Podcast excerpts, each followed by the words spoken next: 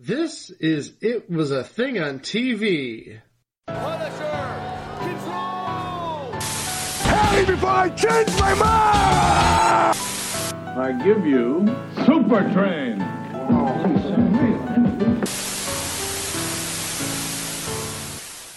Episode 327, submission number 2378 Hot Potato.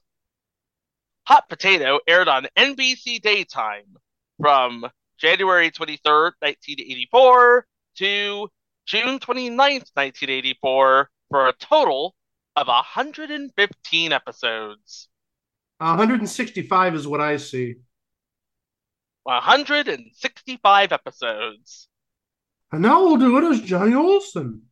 Hot Potato aired on the NBC television network from January 23rd of 1984 to June 29th of 1984 for not 115 episodes, but 165 episodes.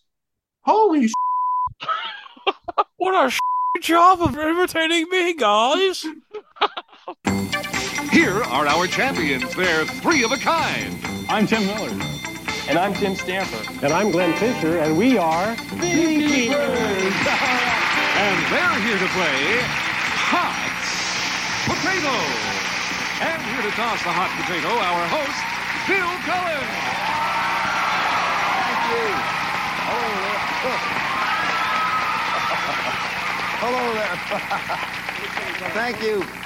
Thank you, and welcome to. I don't know whether you can see it or not. The, the place, the potato smokes. You see, I wish you would break that habit. Anyway, that's enough of that. Welcome to Hot Potato. We're very happy you joined us. It's always a pleasure. In late 1983, early 1984, NBC had a very decent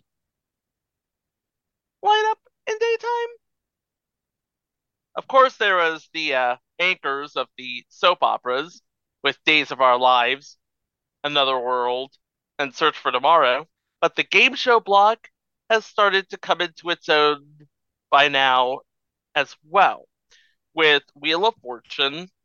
And if I'm not mistaken, we're either into the first season of Scrabble or it's in development for a future release. It's in development for the summer, at least.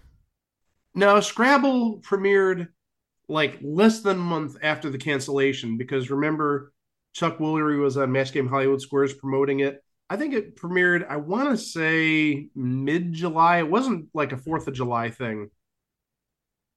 I thought it premiered late June. It did premiere in late June, and actually it replaced Dreamhouse, which was canceled on the same day as Hot Potato.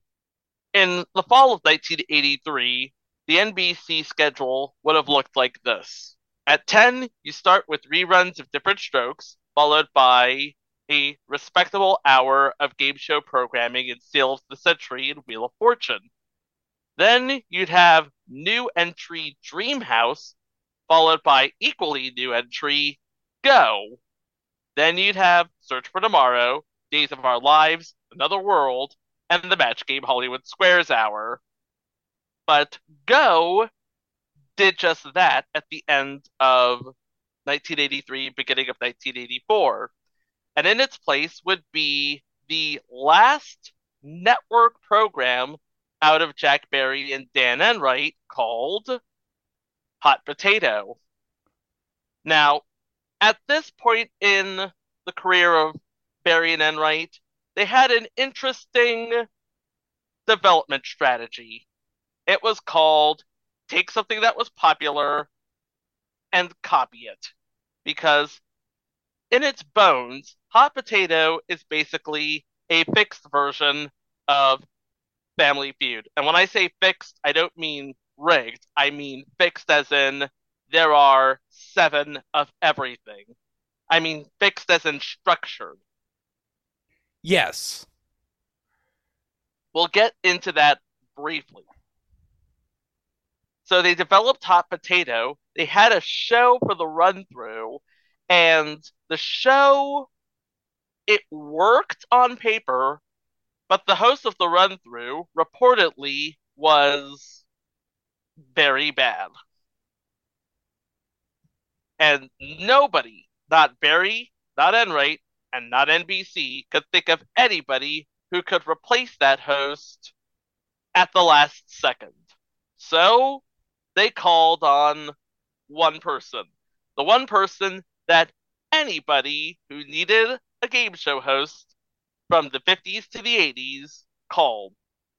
Hey, Johnny, who did they call? From Hot Potato, Bill Cullen. And that may sound kind of weird, but according to an article from TV Guide in the 1980s, Bill Cullen did say, and I'm paraphrasing from Truth by Consensus Wikipedia, that he was chosen to host the show largely by default since the originally intended host had flopped during an early run through of the game, and neither Barry and Enright nor NBC could think of anyone else to ask. He also noted that it had been a very common scenario in his career, hence why he had so many game show hosting gigs to his credit. Now, one question Has it ever been revealed who the host of the run through was? No, it has never been revealed who the host of the run through was. Now, Jack Barry did host a run through according to game shows at Fandom, but it was largely a pitch film. Okay. So, Bill Cullen was tapped to toss the hot potato. So, how does hot potato work? Well, you heard in the intro two teams of three, each three of a kind. Start the game, Bill would ask a question that would have seven answers. It could be a trivia question, it could be a survey of seven, it could be a listicle sort of issue. In order to win the round, you had to give seven correct answers or knock the other team out one player at a time. And here's how that worked. A player in control can either answer a question or challenge someone else from the other team. If they chose to answer and are correct, control stays with that team. If they are incorrect, they would go to a waiting bench that was backstage, and control would go to the other team. If a player was challenged by somebody on the other team, they would have to answer the question. If they were correct, their team gets control, and the person who challenged that player would go back to the penalty bench backstage. The game continues until seven correct answers were given, or until all three of a team are eliminated.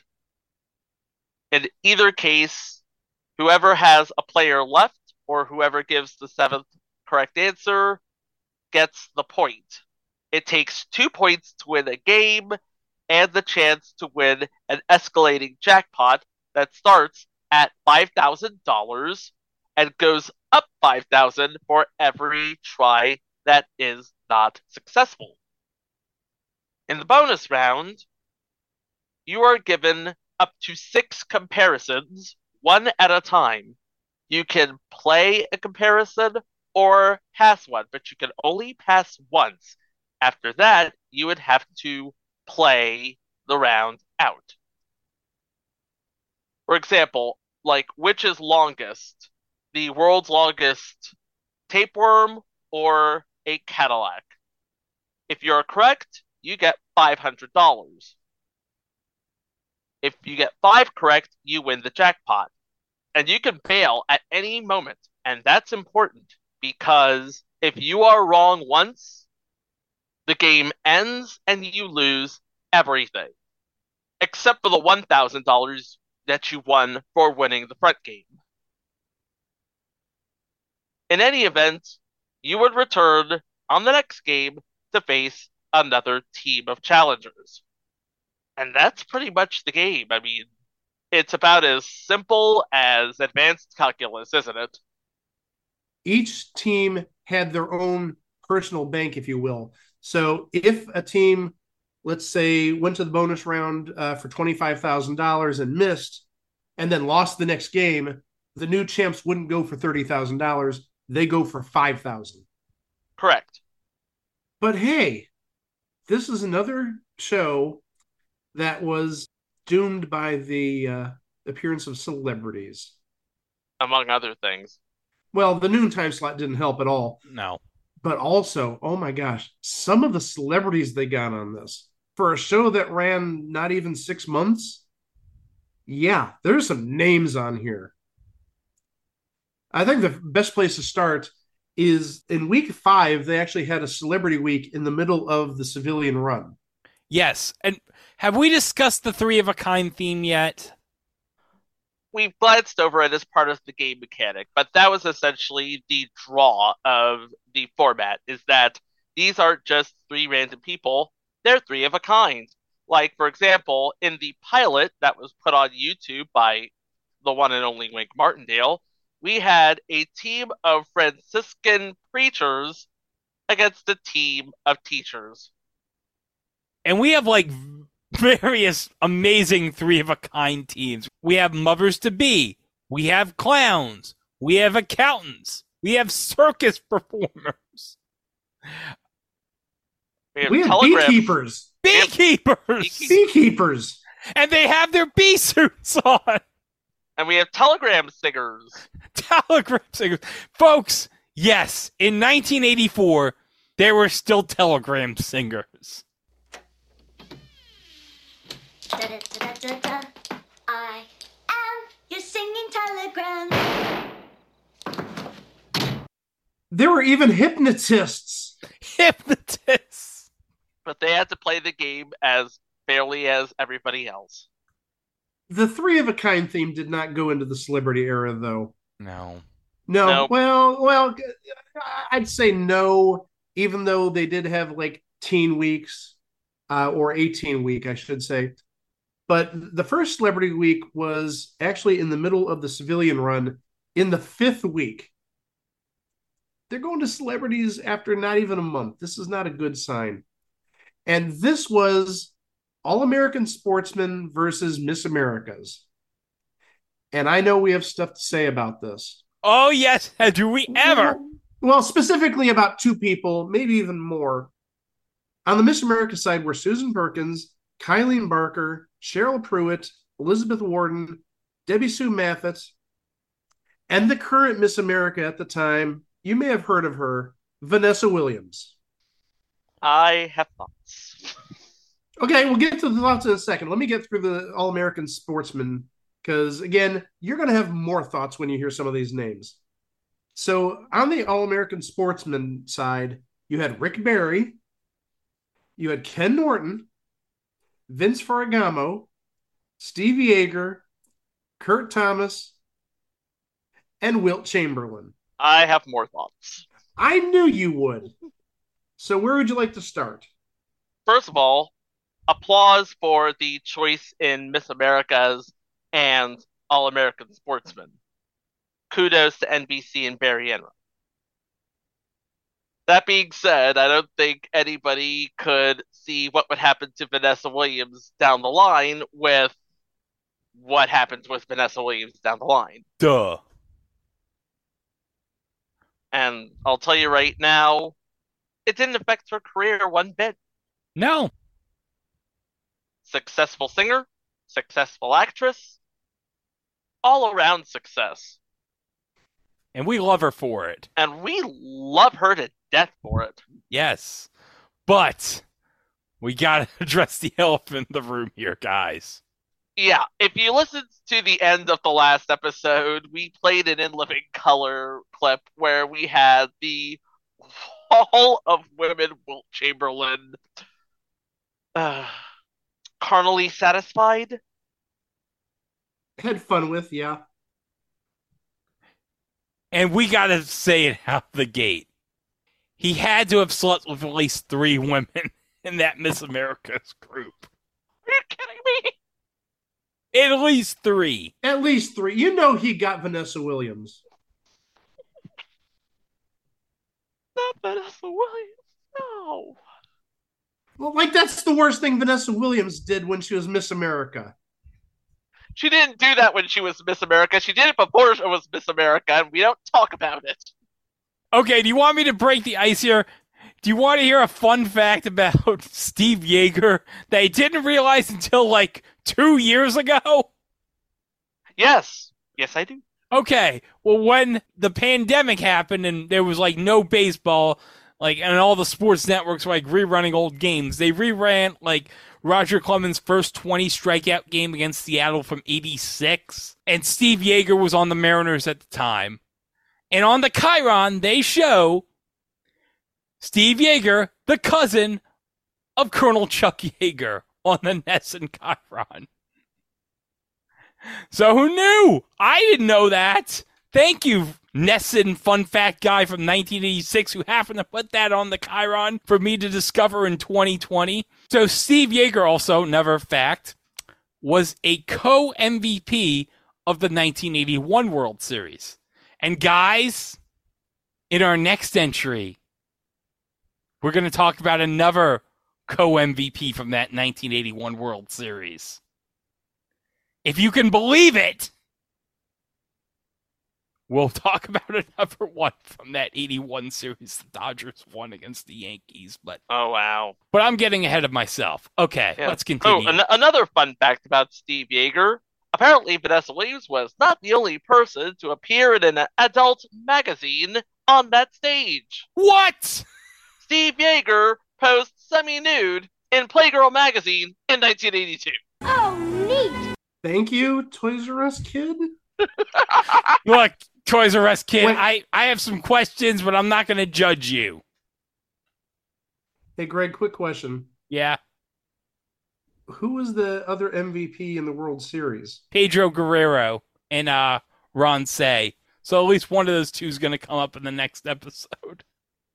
So going back to the celebrities, now that was week five, and the next celebrity week wouldn't be until the show formally became Celebrity Hot Potato, which happened uh, April 23rd of 1984, week 14. That week we had as celebrities playing with one civilian in each side. Phyllis Diller, Emma Sams, Renee Enriquez, and Billy Hufsey. So you had a nice little mix uh, of, of stars there. I mean, Phyllis Diller, you know, she's Phyllis Diller. Emma Sams, what was she on at that point? Was she, She was on Dynasty at that point. Th- that's what I thought. Dynasty.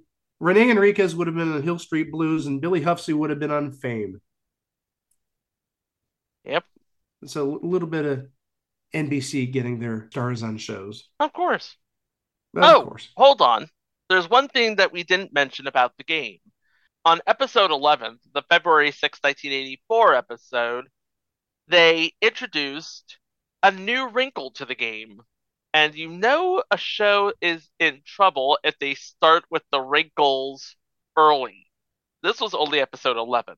But starting from that episode, any team that got all seven correct answers in a row without missing or challenging won the seven straight jackpot which started at $500 and grew by 500 for each match it was not won. So there was a chance to win a lot of money on this show. Well, there was even a chance to win money if you didn't win the match. Hold on. You're saying there was a chance to win money? A chance to win money. Okay, Jimmy Walker was not on uh, any of the celebrity shows. I know, sorry. but I wish he was. Can you imagine? money. So now uh, we're at Celebrity Week number two, the third week uh, with celebrities total, but in Celebrity Hot Potato proper, week two. Kristian Alfonso, Beverly Garland, Arte Johnson, and Ron Masak, the recently departed Ron Masak. Now, if I'm not mistaken, Kristian Alfonso was on Falcon Crest at the time. She replaced Jamie Rose as character. They're the same character, but a new actress. Yeah, because obviously Jamie Rose went to Lady Blue and had her, uh, yeah, and her uh, her piece. You know, her piece. hmm Yes, we know, Greg. Uh, and Beverly Garland would have been on Scarecrow and Mrs. King at this point. Oh yes, and we recently talked about her in Camp Wilder. And Arte Johnson was probably just goofing around, and Ron Masak was pitching pickles. Well, for Arte Johnson, he had to wait another like eight or so years until his greatest work, and of course, the cult classic Munchie. My gosh. Oh yeah, yeah. As featured in the latest season of MST3K, Munchie. Oh my. Oh, let's just get to the, the next week. And this actually was daytime versus nighttime TV stars week. You had Anne Marie Martin, Leann Hunley, and Marla Gibbs, and Jenilee Harrison, James Reynolds, and George Wyner. Anne Marie Martin in 1984 would be on Days of Our Lives as Gwen Davies. Leann Hunley would be on another one of your stories, Days of Our Lives, as Anna DiMera. Marla Gibbs obviously is on The Jeffersons. Jenilee Harrison would be on um at this point. Three's Company. Yeah, Three's Three's Company, but isn't she on uh, Dallas at this point? Yeah, but that's still a primetime show. And yes, she would be on Dallas at this point. Okay, yeah, she was on Dallas. Okay. But you know, Jenilee is not going to pass up a chance to do a game show. oh no, all. of course not. And we love her for it. Yes. Um James Reynolds, what was he doing? Uh, James Reynolds would be on Days of Our Lives. Oh, so it's duh. basically Days of Our Lives versus all y'all. Yeah. And then what was George Wyner doing in 84? Uh, Spaceballs. No. No, No, that's No, that- that was 86. That- I'm sorry. yeah, 87. 87. That's three years away. Yeah. He was Assistant District Attorney Bernstein on Hill Street Blues. I got a question, guys. You think anyone on the daytime roster called him chicken? What's the matter, Colonel Sanders? Chicken? I'm laughing Uh, because I understood that. Uh, I I have a better reference than uh, uh, that assistant uh, attorney. He was Murray Chase on Matt Houston. Yeah, Matt Houston. And actually, I think it's not this weekend, but next weekend, I think Decades is doing a weekend binge of Matt Houston. Ooh. Nice. Yeah. And if I'm not mistaken, I believe if you can find it on Amazon, the complete series of Matt Houston's on DVD. Not sure if it's from like Mill Creek or VEI, but it's one of those companies. Oh, nice. Now, this was May 7th through 11th, so this was as Sweeps was started, so I totally get that. Oh, well, that explains this next set of celebrities then for Funny Men versus Funny Women Week. There's some funny men and women here. Elaine Joyce, Doris Roberts, Jo Anne Worley, Milton Berle. Uncle Milty! Well, he would have still been under contract with NBC at this point, right? Oh, yeah. Of oh, course. Oh, yeah, because didn't he sign like a 50 year contract in like 1950? Something like that. Yeah. And then James Coco and Tom Dreesen. Those are some funny men and funny women. That's a pretty stacked lineup there. This is an awfully good time to take a little commercial break. We'll be back in a few minutes with the remainder of Hot Potato. After these messages, we'll be right back. Yeah.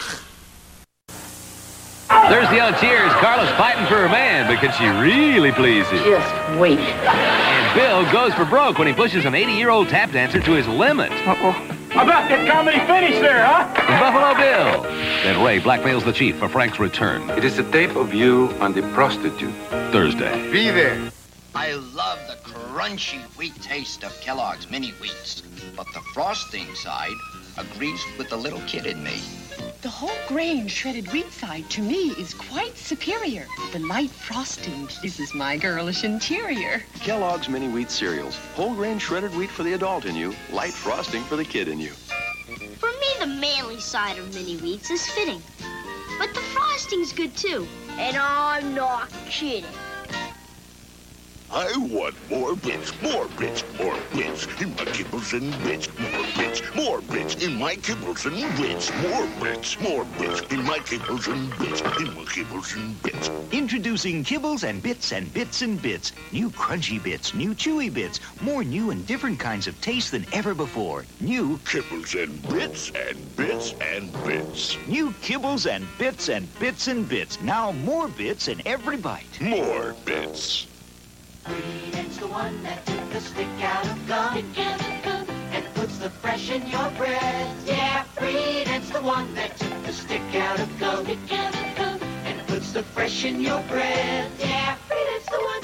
Freedent gum not only won't stick to your dental work, it helps clean in between to freshen your breath while you chew. Freedent's the one that took the stick out of gum, and puts the fresh in your bread. Freedent's the one. Freshen your breath with non-stick Freedent.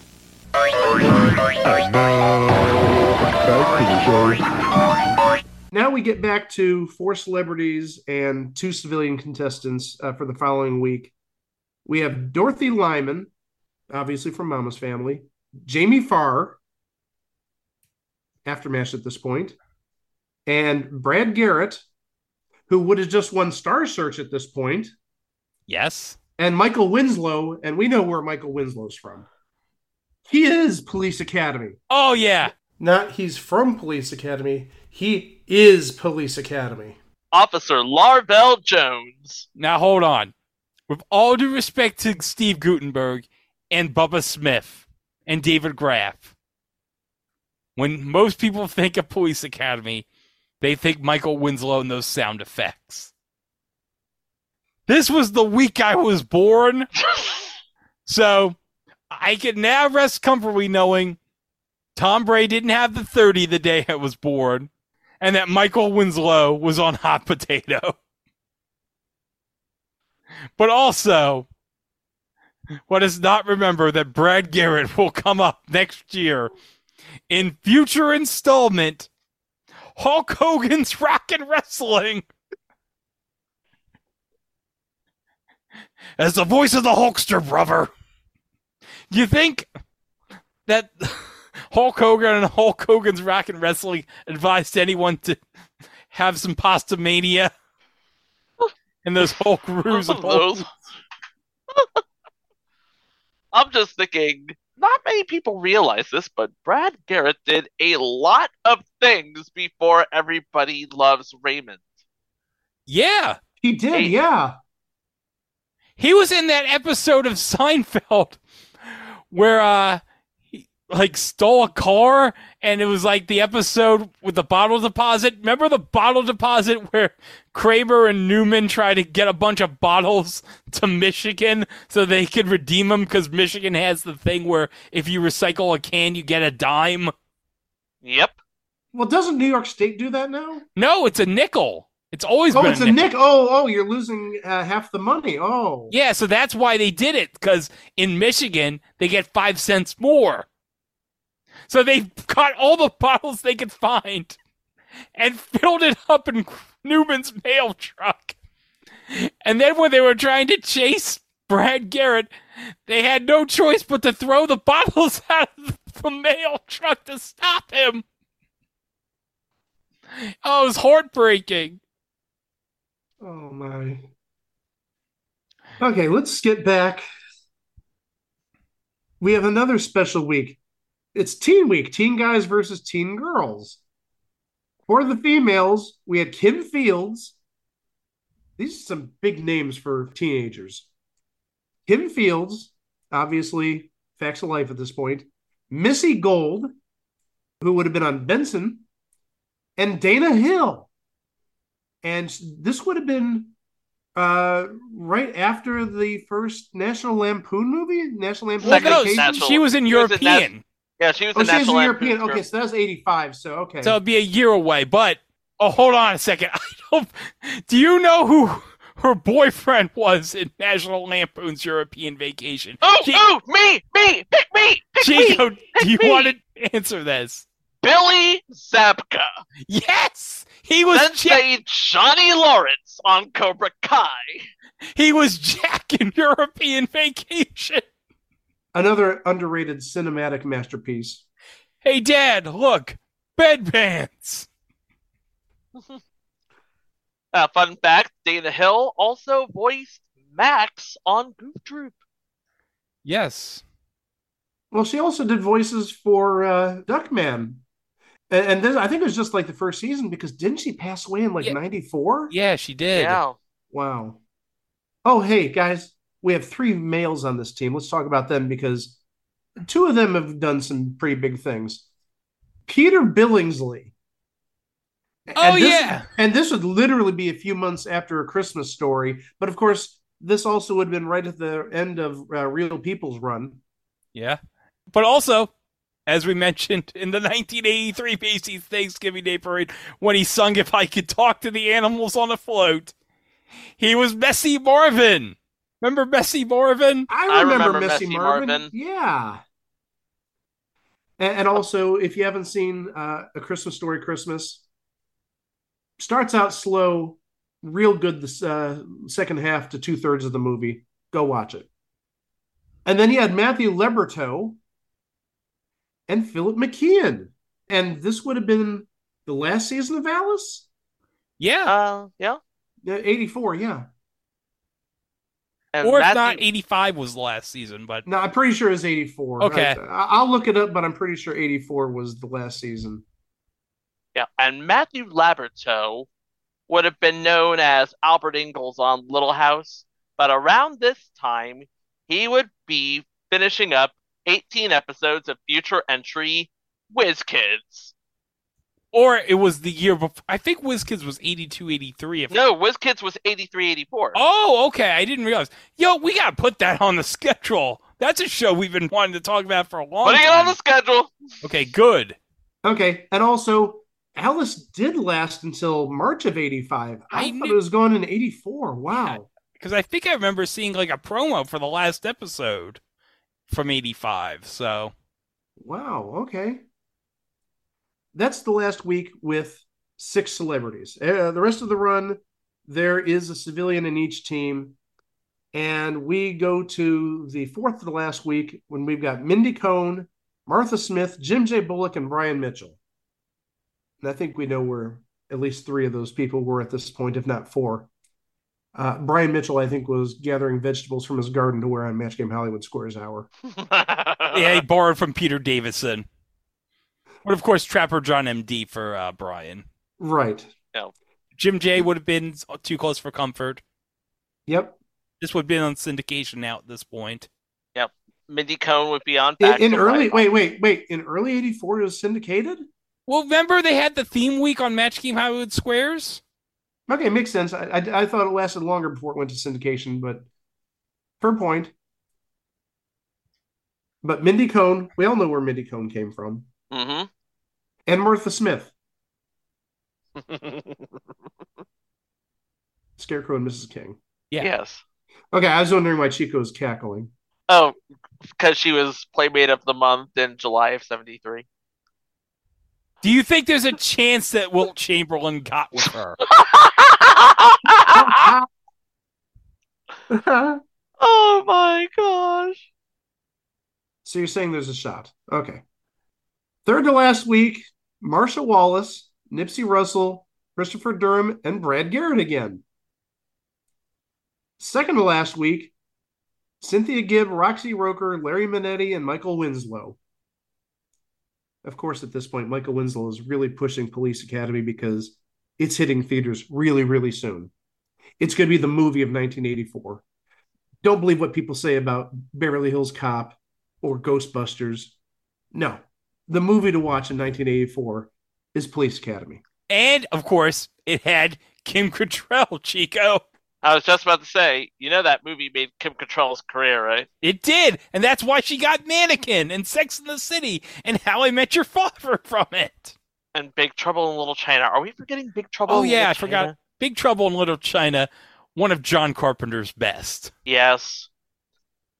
And then you have the final week with Lainie Kazan, Jan Murray, Anson Williams, and Arte Johnson. And at this point, you can pretty much see the writing on the wall as everybody was just throwing caution to the wind. Throwing caution to the wind. That's there was no there was no throwing caution to the wind. At this point, uh, with this being the final week, they knew they were gone. I remember this from when I was a kid. You had Jan Murray and Arte Johnson giving no poops at all about this. They were acting so friggin' goofy. Uh, they, they were making themselves laugh more than anybody else at this point. And Bill Cullen was just trying to keep them in line. It was, I, am going to find some footage. I'm going to put uh, at least an open in here or maybe some other stuff. They were really, really goofy. Just for you guys, the finale is on uh, YouTube. These two teams are about to play against each other. Hi, I'm Ficus Benjamina. Hi, I'm Carrie Olson. Hi, I'm Anson Williams, and we are the champions. Now let's meet their opponents. Hi, I'm Jan Murray, but I wish I was Bill Cullen. Hi, I'm Rod Garrett. I'm Lainie Kazan, and we are the, the Challengers. And they're here to play Celebrity Hot Potato. And here's our host, Bill Cullen. Arte Johnson, you're not Ficus Benjamina. What are you saying? And Jan Murray, you're not Bill Cullen. And you can't even wish to be Bill Cullen at this point. Yeah, they don't care. Not one iota. Nope. They're here for the laughs totally off the rails. Yeah, that's when you could tell that, yeah, the show is pretty much on its last legs. And sure enough, on June 29th, it died a very quiet death to be replaced with reruns of Diff'rent Strokes. For a few weeks at least, because Super Password would premiere in the month of July. So the reruns did not last all that long, probably just a little stopgap until Super Password was ready. But this, it did get some airtime back in the 80s, uh, not necessarily in the 90s. I don't remember it being on in the 90s, uh, but it did have a, a little run in the 2000s. In the 80s, it definitely showed up on CBN reruns and maybe even USA reruns. I know it was on CBN for sure. I remember this when it was on USA as a little kid because this would air right after Press Your Luck. Yeah, this would be like it would be like a it's like the two hours of the USA Network game show block that seemingly lasted forever were Press Your Luck, Hot Potato, Scrabble, and Sale of the Century. Well, Hot Potato went till ninety, I believe, on the USA block. But Hot Potato did make an appearance on GSN or Game Show Network about 2001. I remember it aired once a day and it aired at 8:30 in the morning. And thankfully for me, I didn't work until second shift at that point, so I could watch Hot Potato in the morning. Wish I would have recorded some of them. Oh well.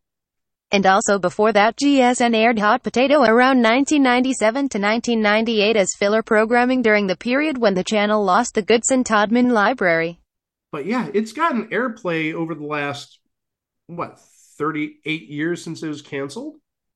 And uh, as Chico said earlier, it does have a place in history, kind of, sort of, being the last Barry and Enright daytime show. Not only that, it was also the last network show hosted by Bill Cullen, and also the last show before Jack Barry's death. And some fun facts about this show the highest jackpot ever won was $20,000. And that was won by a group of waitresses. Hold on, guys. You said it was a group of waitresses? That was the highest jackpot ever won. Oh. Yes. Okay, but I got a question. Do you think Wilt Chamberlain got with any of those three waitresses? No! Oh, that's I... one hell of a tip. Good night, everybody. I know where you were trying to steer the conversation, and yes, there was a team who won $40,000. There was a team of accountants, Pam Noggle, Mike McHugh, and Allison Dunn, but if memory serves, they did not win the highest jackpot. And of course, this being a Barry and Enright show on NBC, players stayed until they lost.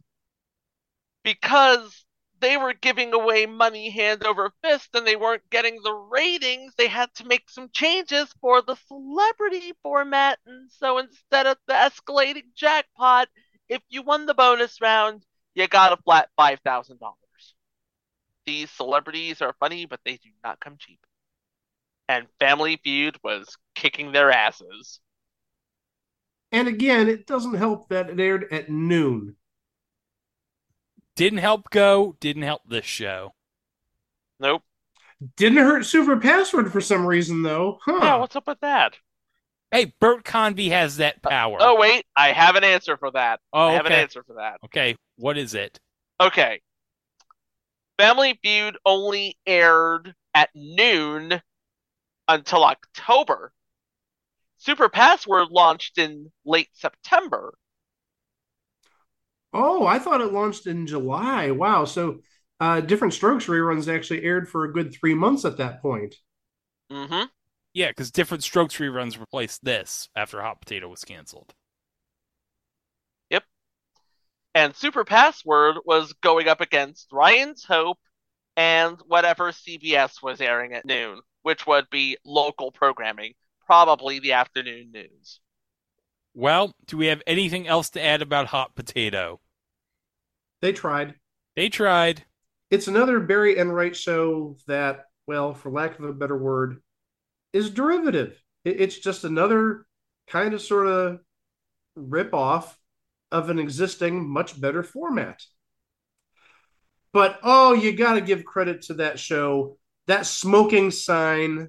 That whole set was something else. Oh, that set was glorious. The, the, the set was amazing.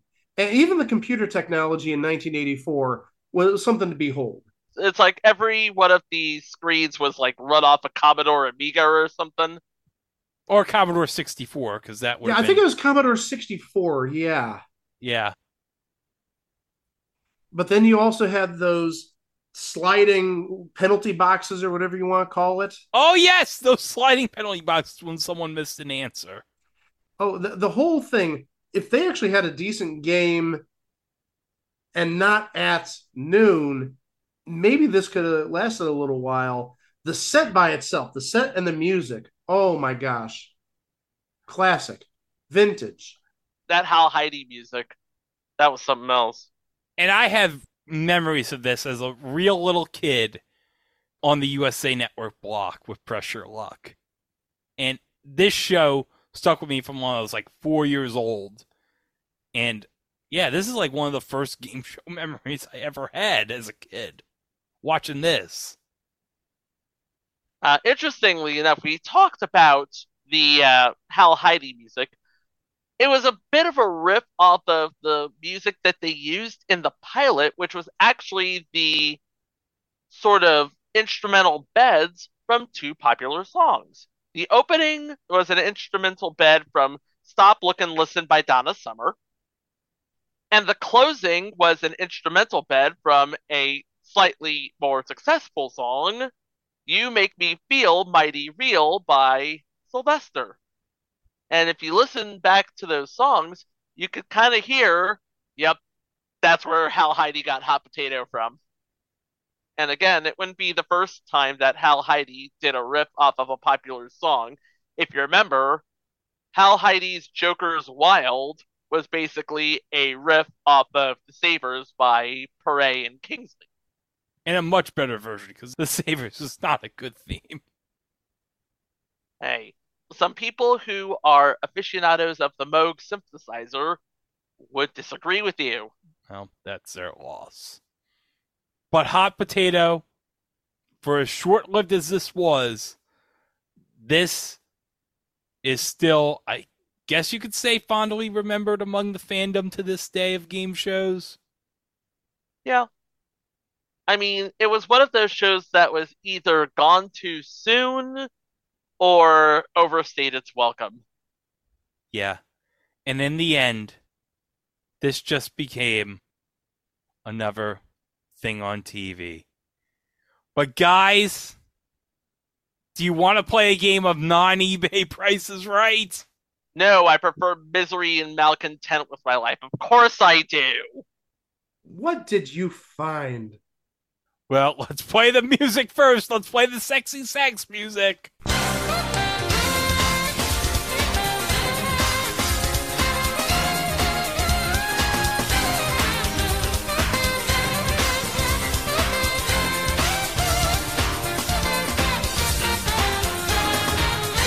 Okay, guys, I've had this for a long time now, but I thought because of this episode, this would be the perfect subject to bring it up.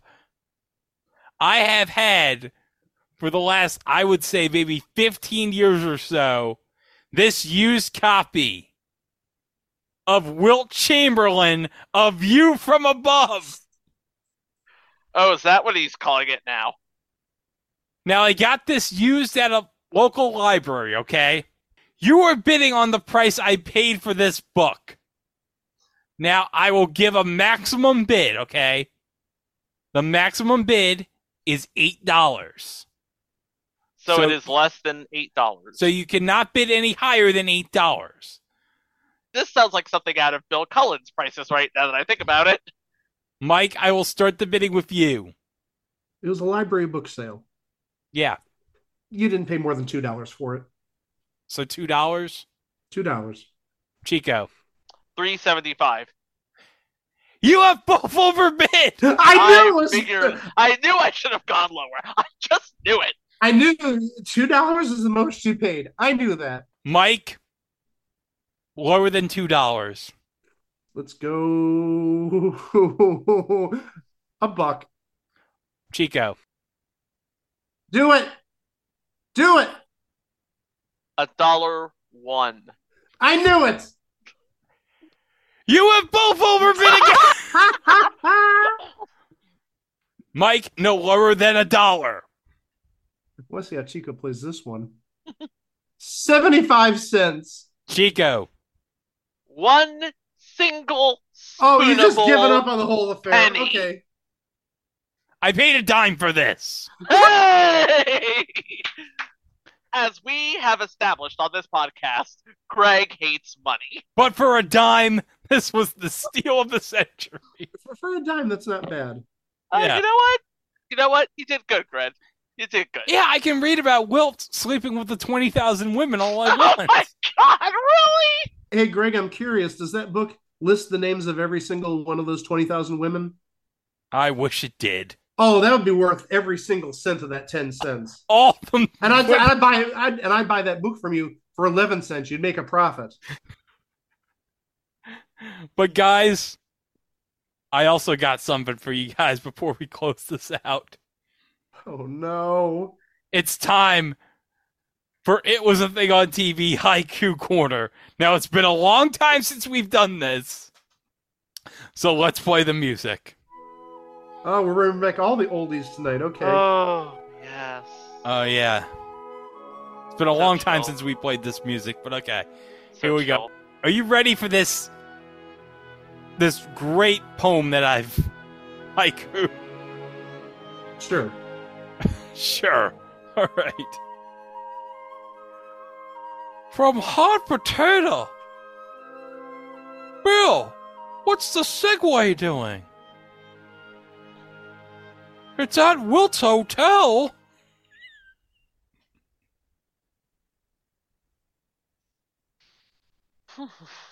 Thanks, Johnny, for performing that haiku for me. I, I I can't give snaps or claps or anything for that. I'm sorry. No, you get no snaps from me, good sir. None whatsoever. well, before we. Who knew have- Wilt stole that segue from Bill? Oh, jeez. Well, what can I say after that disaster? but all of our episodes are available on itwasathingontv.com and, of course, where fine podcasts can be streamed. Don't forget to like, subscribe, rate, review. Five stars only because positive vibes only. And if you're on YouTube, don't forget to smash that notification bell to stay up to date on all of our future entries, like what we have coming up this Thursday. Now, it's a TV show, but it's not the TV show you think it is. Even though it has one of the stars from that show. Two. Two? Two. Star- two. Two? Two. Real? Uh, now I'm curious to know what the second one was. Okay. Well, I will tell you and our audience next time, right here on It Was a Thing on TV. For Greg, for Mike, I'm Chico. Thank you ever so much for listening. Please stay kind to each other, and we will see you for the next one. Wow! Hot Potato is a Barry and Enright production. NBC, let's all be there. Stay tuned. Two and a half hours from now, Match Game at Hollywood Squares will be on the air. With me, Johnny Olson. and I'll be dressing up like Boy George. Oh, God. Johnny, look. I know you have a thing for cross dressing, but just don't, okay? You stay out of this, you pissant son of a bitch. What Johnny Olson does in his free time is none of your damn business.